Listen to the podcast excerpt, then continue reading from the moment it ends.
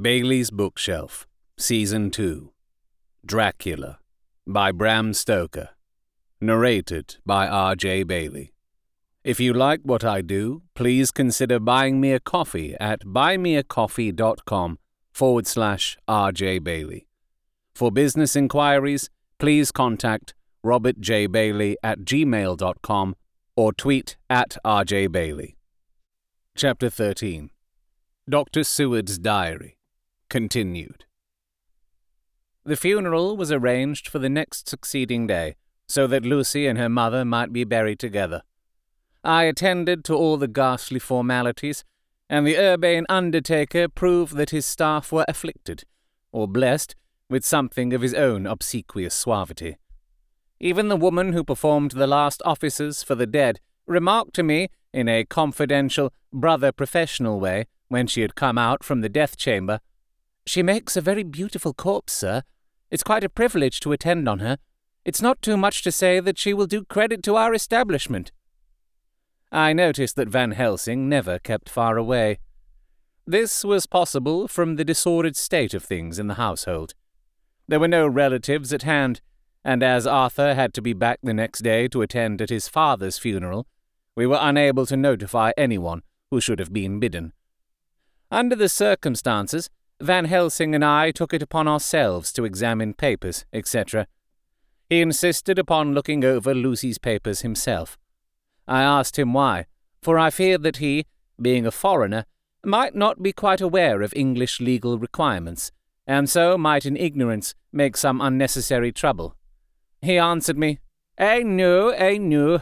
You forget that I am a lawyer as well as a doctor, but this is not altogether for the law. You knew that when you avoided the coroner. I have more than him to avoid. There may be papers more, such as this. As he spoke, he took from his pocket book the memorandum which had been in Lucy's breast, and which she had torn in her sleep. When you find anything of the solicitor who is for the late Mrs. Westenra, seal all her papers and write to him tonight. For me, I watch here in the room and in Miss Lucy's old room all night, and I myself search for what may be. It is not well that her very thoughts go into the hands of strangers.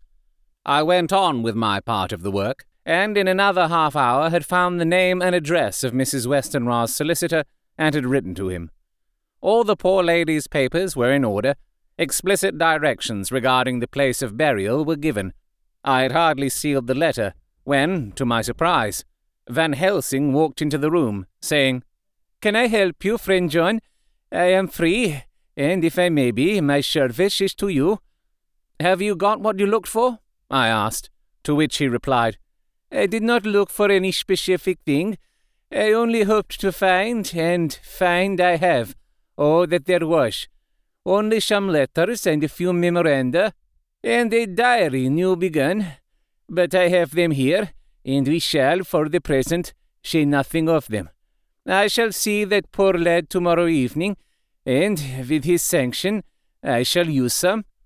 When we had finished the work in hand, he said to me, And now, friend John, I think we may be to bed.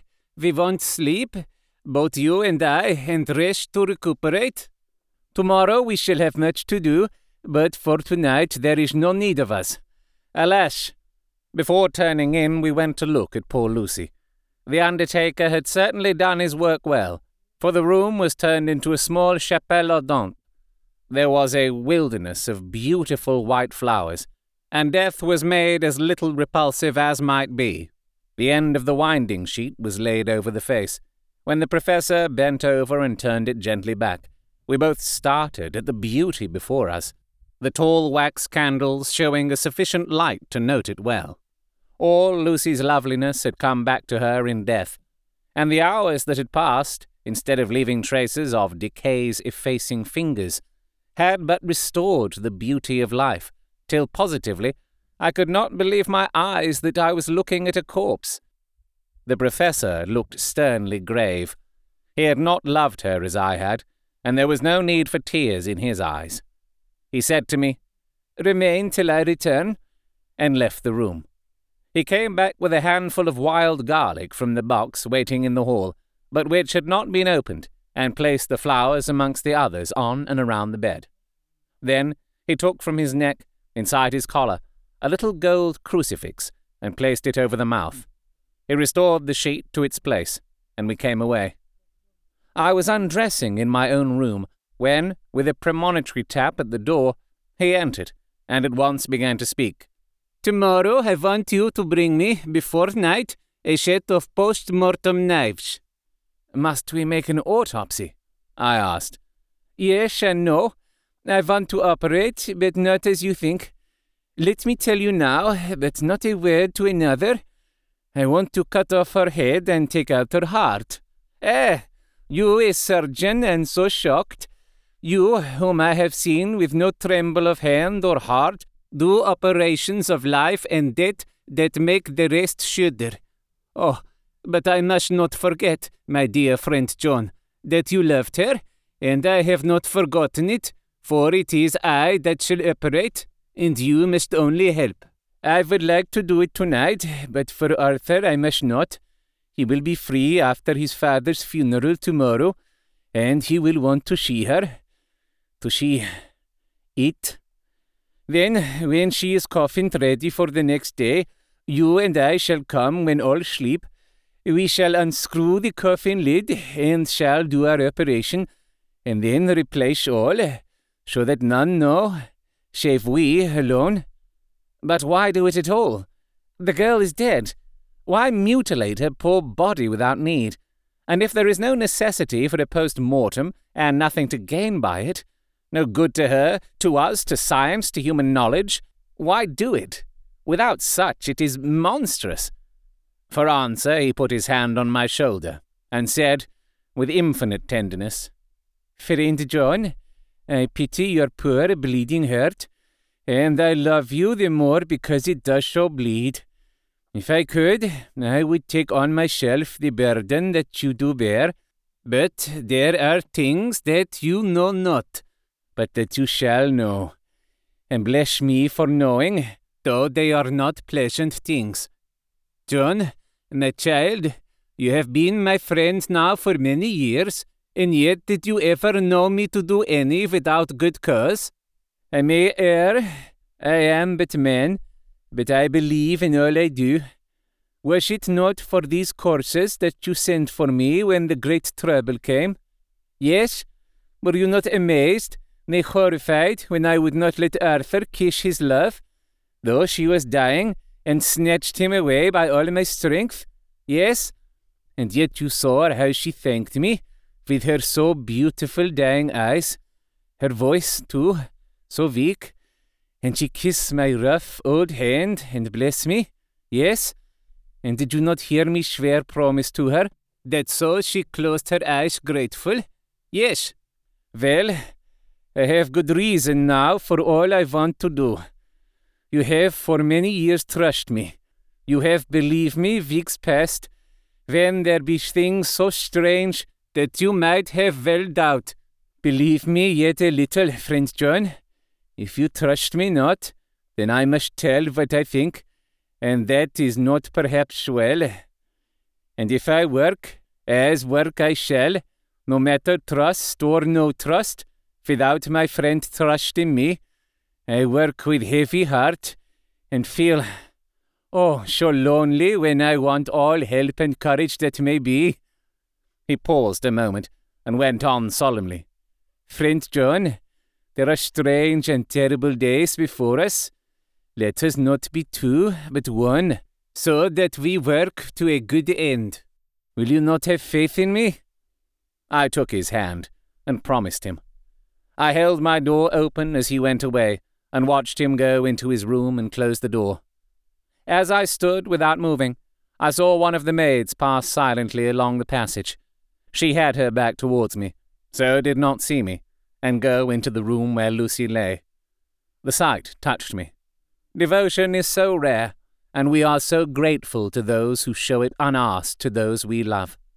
Here was a poor girl, putting aside the terrors which she naturally had of death, to go watch alone by the bier of the mistress whom she loved, so that the poor clay might not be lonely till laid to eternal rest.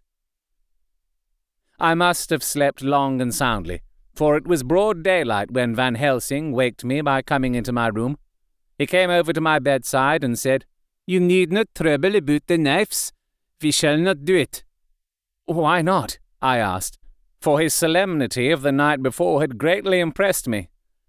Because, he said sternly, it is too late, or too early. She, he held up the little golden crucifix. This was stolen in the night? How stolen? I asked in wonder. Since you have it now. Because I get it back from the worthless wretch who stole it, from the woman who robbed the dead and the living. Her punishment will surely come, but not through me. She knew not altogether what she did, and thus, unknowing, she only stole. Now, we must wait. He went away on the word leaving me with a new mystery to think of, a new puzzle to grapple with. The forenoon was a dreary time, but at noon the solicitor came, Mr. Marquand of Wholeman, Sons, Marquand and Lidderdale. He was very genial and very appreciative of what we had done, and took off our hands all cares as to details. During lunch, he told us that Mrs. Westenra had for some time expected sudden death from her heart, and had put her affairs in absolute order. He informed us that, with the exception of a certain entailed property of Lucy's father's, which now, in default of direct issue, went back to a distant branch of the family, the whole estate, real and personal, was left absolutely to Arthur Holmwood. When he had told us so much, he went on. Frankly, we did our best to prevent such a testamentary disposition, and pointed out certain contingencies that might leave her daughter either penniless or not so free as she should be to act regarding a matrimonial alliance. Indeed, we pressed the matter so far that we almost came into collision, for she asked us if we were or were not prepared to carry out her wishes. Of course, we had then no alternative but to accept. We were right in principle, and ninety nine times out of a hundred we should have proved, by the logic of events, the accuracy of our judgment. Frankly, however, I must admit that in this case any other form of disposition would have rendered impossible the carrying out of her wishes. For by her predeceasing her daughter, the latter would have come into possession of the property, and, even had she only survived her mother by five minutes, her property would, in case there were no will, and a will was a practical impossibility in such a case, have been treated at her decease as under intestacy. In which case, Lord Godalming, though so dear a friend, would have had no claim in the world, and the inheritors, being remote, would not be likely to abandon their just rights for sentimental reasons regarding an entire stranger. I assure you, my dear sirs, I am rejoiced at the result, perfectly rejoiced. He was a good fellow, but his rejoicing at the one little part, in which he was officially interested, of so great a tragedy, was an object lesson in the limitations of sympathetic understanding.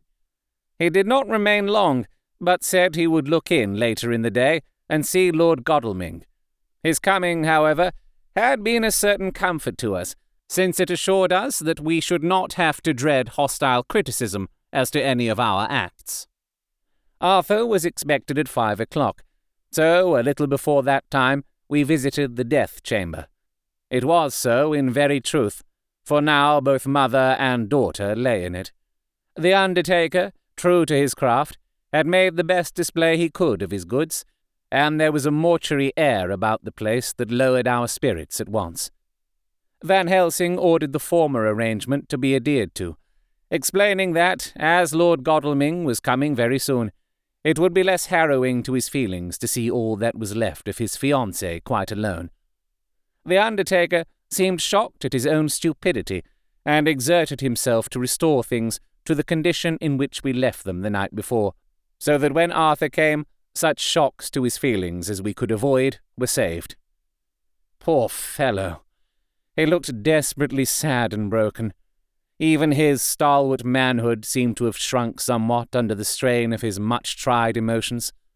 He had, I knew, been very genuinely and devotedly attached to his father, and to lose him, and at such a time, was a bitter blow to him.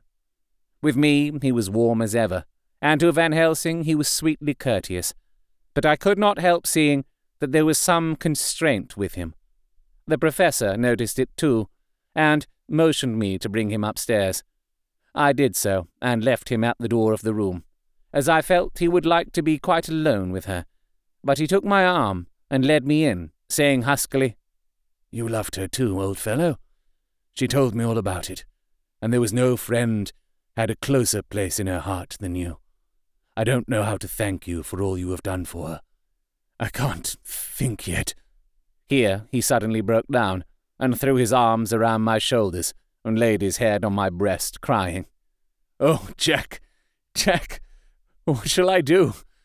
The whole of life seems gone from me all at once, and there is nothing in the wide world for me to live for. I comforted him as well as I could. In such cases, men do not need much expression a grip of the hand, the tightening of an arm over the shoulder, a sob in unison, are expressions of sympathy dear to a man's heart. I stood still and silent till his sobs died away, and then I said softly to him, Come and look at her. Together we moved over to the bed, and I lifted the lawn from her face. God, how beautiful she was! Every hour seemed to be enhancing her loveliness. It frightened and amazed me somewhat. And as for Arthur, he fell a trembling, and finally was shaken with doubt, as with an ague. At last, after a long pause, he said to me in a faint whisper, Jack, is she really dead? I assured him sadly that it was so, and went on to suggest, for I felt that such a horrible doubt should not have life for a moment longer than I could help, that it often happened that after death faces became softened and even resolved into their youthful beauty, that this was especially so when death had been preceded by any acute or prolonged suffering. It seemed to quite do away with any doubt, and, after kneeling beside the couch for a while and looking at her lovingly and long, he turned aside. I told him that that must be good-bye, as the coffin had to be prepared. So he went back and took her dead hand in his, and kissed it, and bent over and kissed her forehead. He came away, fondly looking back over his shoulder at her as he came. I left him in the drawing room, and told Van Helsing that he had said good-bye. So the latter went to the kitchen to tell the undertaker's men to proceed with the preparations and to screw up the coffin. When he came out of the room again, I told him of Arthur's question, and he replied, I am not surprised. Just now I doubted for a moment myself.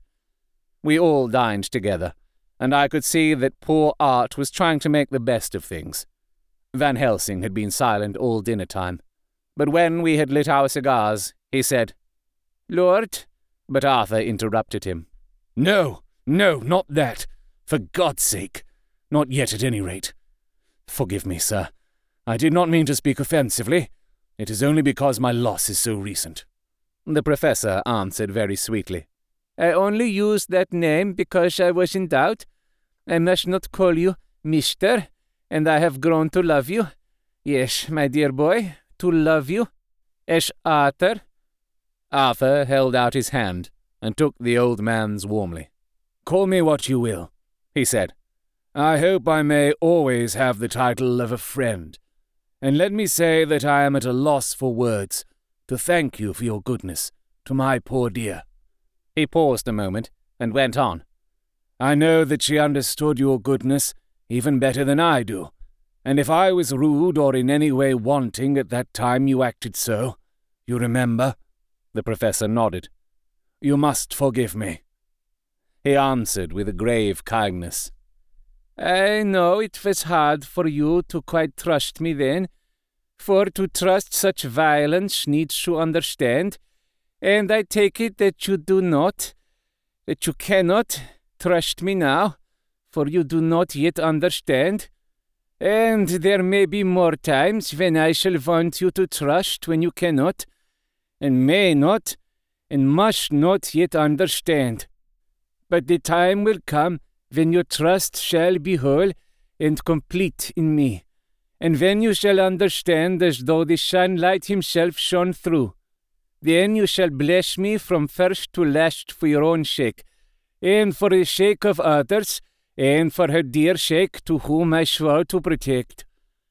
And indeed, indeed, sir, said Arthur warmly, I shall in all ways trust you. I know and believe you have a very noble heart, and you are Jack's friend, and you were hers. You shall do what you like. The professor cleared his throat a couple of times, as though about to speak, and finally said, May I ask you something now? Certainly. You know that Mrs. Westenra left you all her property? No, poor dear. I never thought of it. And as it is all yours, you have a right to deal with it as you will. I want you to give me permission to read all Miss Lucy's papers and letters. Believe me, it is no idle curiosity. I have a motive, of which, be sure, she would have approved. I have them all here. I took them before we knew that all was yours, so that no strange hand might touch them. No strange eye look through words into her soul. I shall keep them, if I may even you may not see them yet, but I shall keep them safe. No word shall be lost, and in the good time I shall give them back to you. It's a hard thing, I ask, but you will do it, will you not, for Lucy's sake? Arthur spoke out heartily, like his old self. Dr. Van Helsing, you may do what you will. I feel that in saying this I am doing what my dear one would have approved. I shall not trouble you with questions till the time comes. The old professor stood up as he said solemnly, And you are right. There will be pain for us all, but it will not be all pain, nor will this pain be the last. We and you too, you most of all, my dear boy, will have to pass through the bitter water before we reach the sweet. But we must be brave of heart and unselfish, and do our duty, and all will be well. I slept on a sofa in Arthur's room that night. Van Helsing did not go to bed at all. He went to and fro, as if patrolling the house, and was never out of sight of the room where Lucy lay in her coffin, strewn with the wild garlic flowers, which sent, through the odour of lily and rose, a heavy, overpowering smell into the night. Mina Harker's journal. 22 September. In the train to Exeter. Jonathan sleeping. It seems only yesterday that the last entry was made, and yet how much between them. In Whitby and all the world before me, Jonathan away and no news of him. And now, married to Jonathan. Jonathan a solicitor, a partner, rich, master of his business. Mr. Hawkins, dead and buried, and Jonathan with another attack that may harm him. Some day he may ask me about it. Down it all goes. I am rusty in my shorthand. See what unexpected prosperity does for us. So it may be as well to freshen it up again with an exercise anyhow. The service was very simple and very solemn. There were only ourselves and the servants there, one or two old friends of his from Exeter, his London agent, and a gentleman representing Sir John Paxton, the president of the Incorporated Law Society. Jonathan and I stood hand in hand, and we felt that our best and dearest friend was gone from us. We came back to town quietly, taking a bus to Hyde Park Corner. Jonathan thought it would interest me to go into the Row for a while, so we sat down. But there were very few people there, and it was sad looking and desolate to see so many empty chairs. It made us think of the empty chair at home. So we got up and walked down Piccadilly. Jonathan was holding me by the arm, the way he used to in old days before I went to school. I felt it very improper, for you can't go on some years teaching etiquette and decorum to other girls without the pedantry of it biting into yourself a bit. But it was Jonathan, and he was my husband, and we didn't know anybody who saw us, and we didn't care if they did. So on we walked. I was looking at a very beautiful girl in a big cartwheel hat, sitting in a Victoria outside Giuliano's, when I felt Jonathan clutch my arm so tight that he hurt me, and he said under his breath, My God! I am always anxious about Jonathan, for I fear that some nervous fit may upset him again. So I turned to him quickly and asked him what it was that disturbed him. He was very pale, and his eyes seemed bulging out as, half in terror and half in amazement, he gazed at a tall, thin man with a beaky nose and black moustache and pointed beard, who was also observing the pretty girl. He was looking at her so hard that he did not see either of us, and so I had a good view of him. His face was not a good face. It was hard and cruel and sensual, and his big white teeth, that looked all the whiter because his lips were so red, were pointed like an animal's. Jonathan kept staring at him, till I was afraid he would notice. I feared he might take it ill, he looked so fierce and nasty. I asked Jonathan why he was disturbed, and he answered, evidently thinking that I knew as much about it as he did. Do you see who it is? No, dear, I said. I don't know him. Who is it? His answer seemed to shock and thrill me, for it was said as if he did not know that it was to me, Mina, to whom he was speaking. It is the man himself. The poor dear was evidently terrified at something, very greatly terrified. I do believe that if he had not had me to lean on and to support him, he would have sunk down. He kept staring. A man came out of the shop with a small parcel and gave it to the lady, who then drove off. The dark man kept his eyes fixed on her, and when the carriage moved up Piccadilly, he followed in the same direction and hailed a hansom. Jonathan kept looking after him, and said, as if to himself, I believe it is the Count, but he has grown young. My God, if this be so! Oh, my God, my God! If I only knew! If I only knew! He was distressing himself so much that I feared to keep his mind on the subject by asking him any questions, so I remained silent. I drew him away quietly, and he, holding my arm, came easily. We walked a little further, and then we went in and sat for a while in the Green Park. It was a hot day for autumn, and there was a comfortable seat in a shady place. After a few minutes staring at nothing, Jonathan's eyes closed, and he went quietly into a sleep, with his head on my shoulder. I thought it was the best thing for him, so did not disturb him. In about twenty minutes he woke up, and said to me quite cheerfully, Why, Mina, have I been asleep? Oh, do forgive me for being so rude. Come, and we'll have a cup of tea somewhere.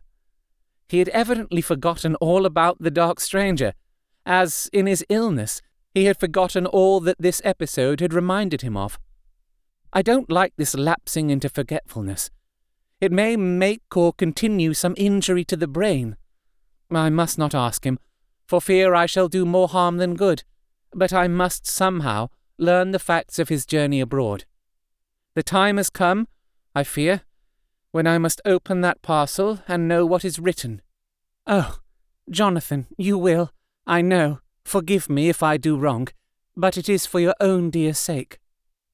Later. A sad homecoming in every way the house empty of the dear soul who was so good to us. Jonathan still pale and dizzy, under a slight relapse of his malady. And now, a telegram from Van Helsing, whoever he may be. You will be grieved to hear that Mrs. Westenra died five days ago, and that Lucy died the day before yesterday. They were both buried today. Oh, what a wealth of sorrow in a few words! Poor Mrs. Westenra! Poor Lucy! Gone! Gone! Never to return to us! And poor, poor Arthur to have lost such sweetness out of his life! God help us all to bear our troubles! Dr. Seward's Diary 22 September. It is all over. Arthur has gone back to Ring, and has taken Quincey Morris with him. What a fine fellow is Quincey! I believe in my heart of hearts that he suffered as much about Lucy's death as any of us, but he bore himself through it like a moral Viking. If America can go on breeding men like that, she will be a power in the world indeed. Van Helsing is lying down, having a rest preparatory to his journey. He goes over to Amsterdam tonight, but says he returns tomorrow night, that he only wants to make some arrangements which can only be made personally.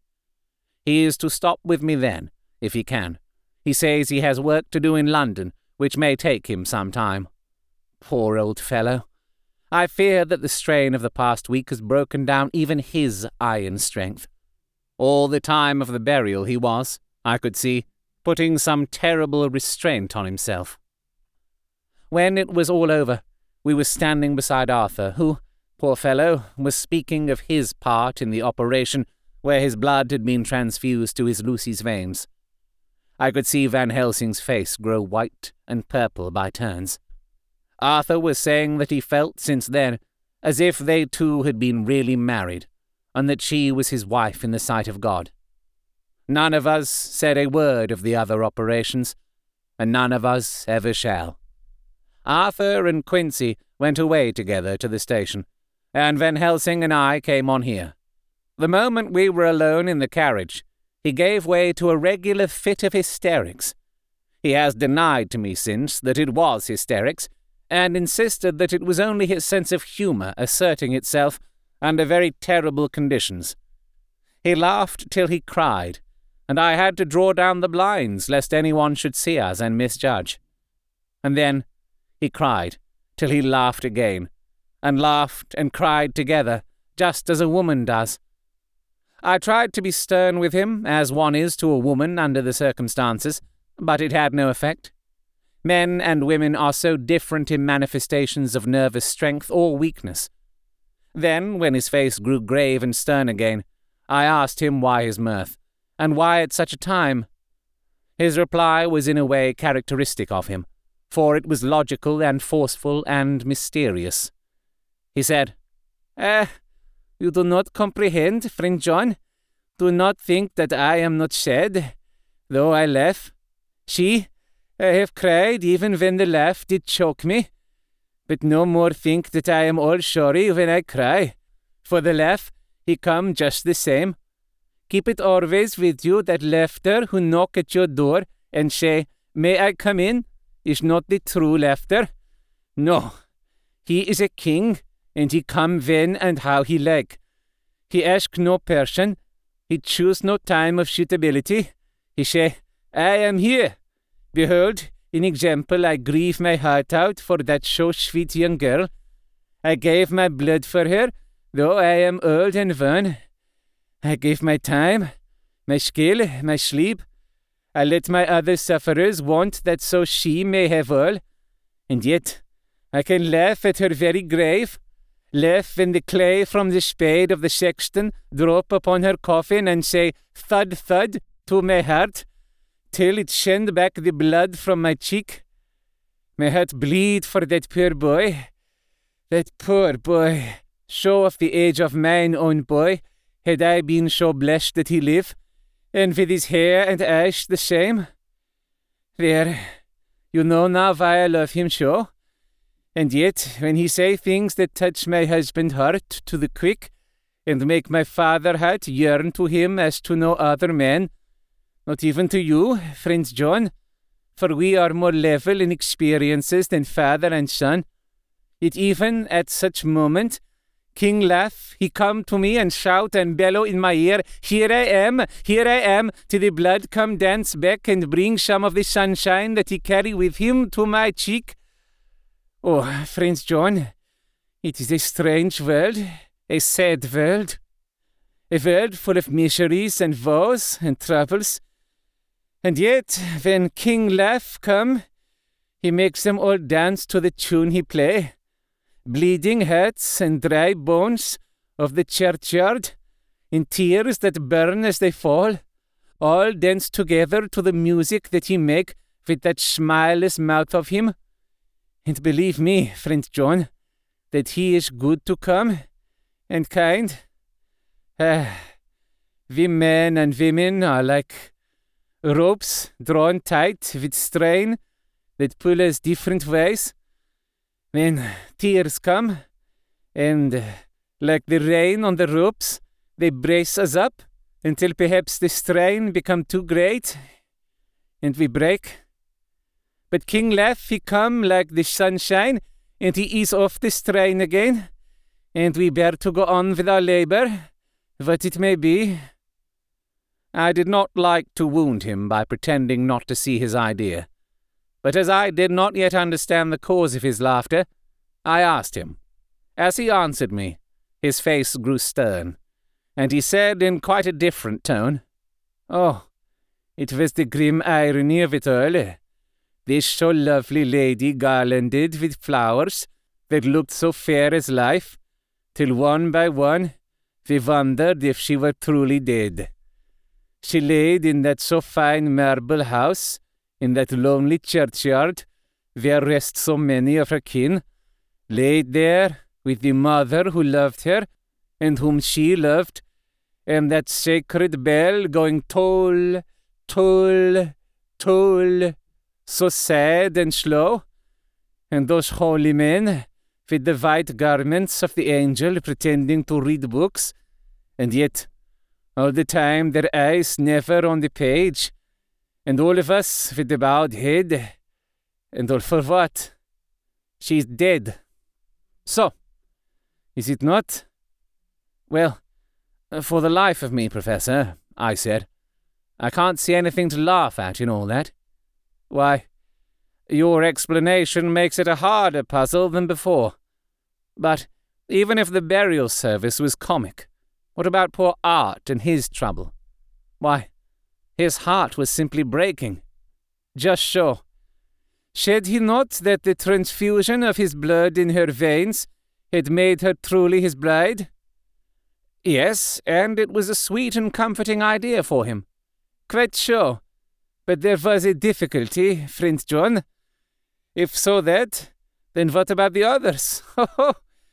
then this so sweet maid is a polyandrist, and me, with my poor wife dead to me, but alive by church's Lure, though no wits, all gone, even I, who am faithful husband to this now no wife, am bigamist. I don't see where the joke comes in there either, I said, and I did not feel particularly pleased with him for saying such things. He laid his hand on my arm and said, Friend John, forgive me if I pain, I showed not my feeling to others when it would wound, but only to you, my old friend, whom I can trust. If you could have looked into my very heart then, when I went to laugh, if you could have done so when the laugh arrived, if you could do so now, when King Laugh have packed up his crown and all that is to him, for he go far, far away from me, and for a long, long time, maybe you would perhaps pity me most of all. I was touched by the tenderness of his tone, and asked why. Because I know. And now we are all scattered, and for many a long day loneliness will sit over our roofs with brooding wings. Lucy lies in the tomb of her kin, a lordly death house in a lonely churchyard, away from teeming London, where the air is fresh and the sun rises over Hampstead Hill, and where wild flowers grow of their own accord. So I can finish this diary, and God only knows if I shall ever begin another. If I do, or if I even open this again, it will be to deal with different people and different themes. For here, at the end, where the romance of my life is told. Ere I go back to take up the thread of my life work, I say sadly, and without hope. Finis. The Westminster Gazette, 25 September. A Hampstead Mystery. The neighbourhood of Hampstead is just at present exercised with a series of events which seem to run on lines parallel to those of what was known to the writers of headlines as the Kensington Horror, or The Stabbing Woman, or The Woman in Black. During the past two or three days, several cases have occurred of young children straying from home or neglecting to return from their playing on the heath. In all these cases, the children were too young to give any properly intelligible account of themselves, but the consensus of their excuses is that they had been with a bloofer lady. It has always been late in the evening when they have been missed, and on two occasions the children have not been found until early in the following morning. It is generally supposed in the neighbourhood that, as the first child missed gave as his reason for being away that a bloofer lady had asked him to come for a walk, the others had picked up the phrase and used it as occasion served. This is the more natural, as the favourite game of the little ones at present is luring each other away by wiles. A correspondent writes us that to see some of the tiny tots pretending to be the bloofer lady is supremely funny. Some of our caricaturists might, he says, take a lesson in the irony of grotesque by comparing the reality and the picture. It is only in accordance with general principles of human nature that the bloofer lady should be the popular role at these alfresco performances. Our correspondent naively says that even Ellen Terry could not be so winningly attractive as some of these grubby faced little children pretend, and even imagine themselves to be. There is, however, possibly a serious side to the question, for some of the children, indeed all who have been missed at night, have been slightly torn or wounded in the throat. The wounds seem such as might be made by a rat or a small dog, and although of not much importance individually, would tend to show that whatever animal inflicts them has a system or method of its own. The police of the division have been instructed to keep a sharp lookout for straying children, especially when very young, in and around Hampstead Heath, and for any stray dog which may be about. The Westminster Gazette, 25 September. Extra Special. The Hampstead Horror. Another child injured. The Bloofer Lady. We have just received intelligence that another child, missed last night, was only discovered late in the morning under a furze bush at the Shooter's Hill side of Hampstead Heath, which is, perhaps, less frequented than the other parts. It has the same tiny wound in the throat as has been noticed in other cases. It was terribly weak and looked quite emaciated. It, too, when partially restored, had the common story to tell of being lured away by the Bloofer Lady. You have been listening to Dracula, narrated by me, R.J. Bailey. If you would like to commission me to create an audiobook for you or advertise on this podcast, please contact me at robertjbailey at gmail.com or on Twitter at rjbailey. This book will also be available to buy without all this podcasting waffle. If this was a live recording at a free event, and you thought, hey, I'd like to buy that guy a decaf oat milk latte after the show, you can do so at buymeacoffee.com forward slash RJ Bailey. All donations go towards making next season's audiobook, and literally coffee. While the novel Dracula is in the public domain, this recording is copyright to me, RJ Bailey, 2022.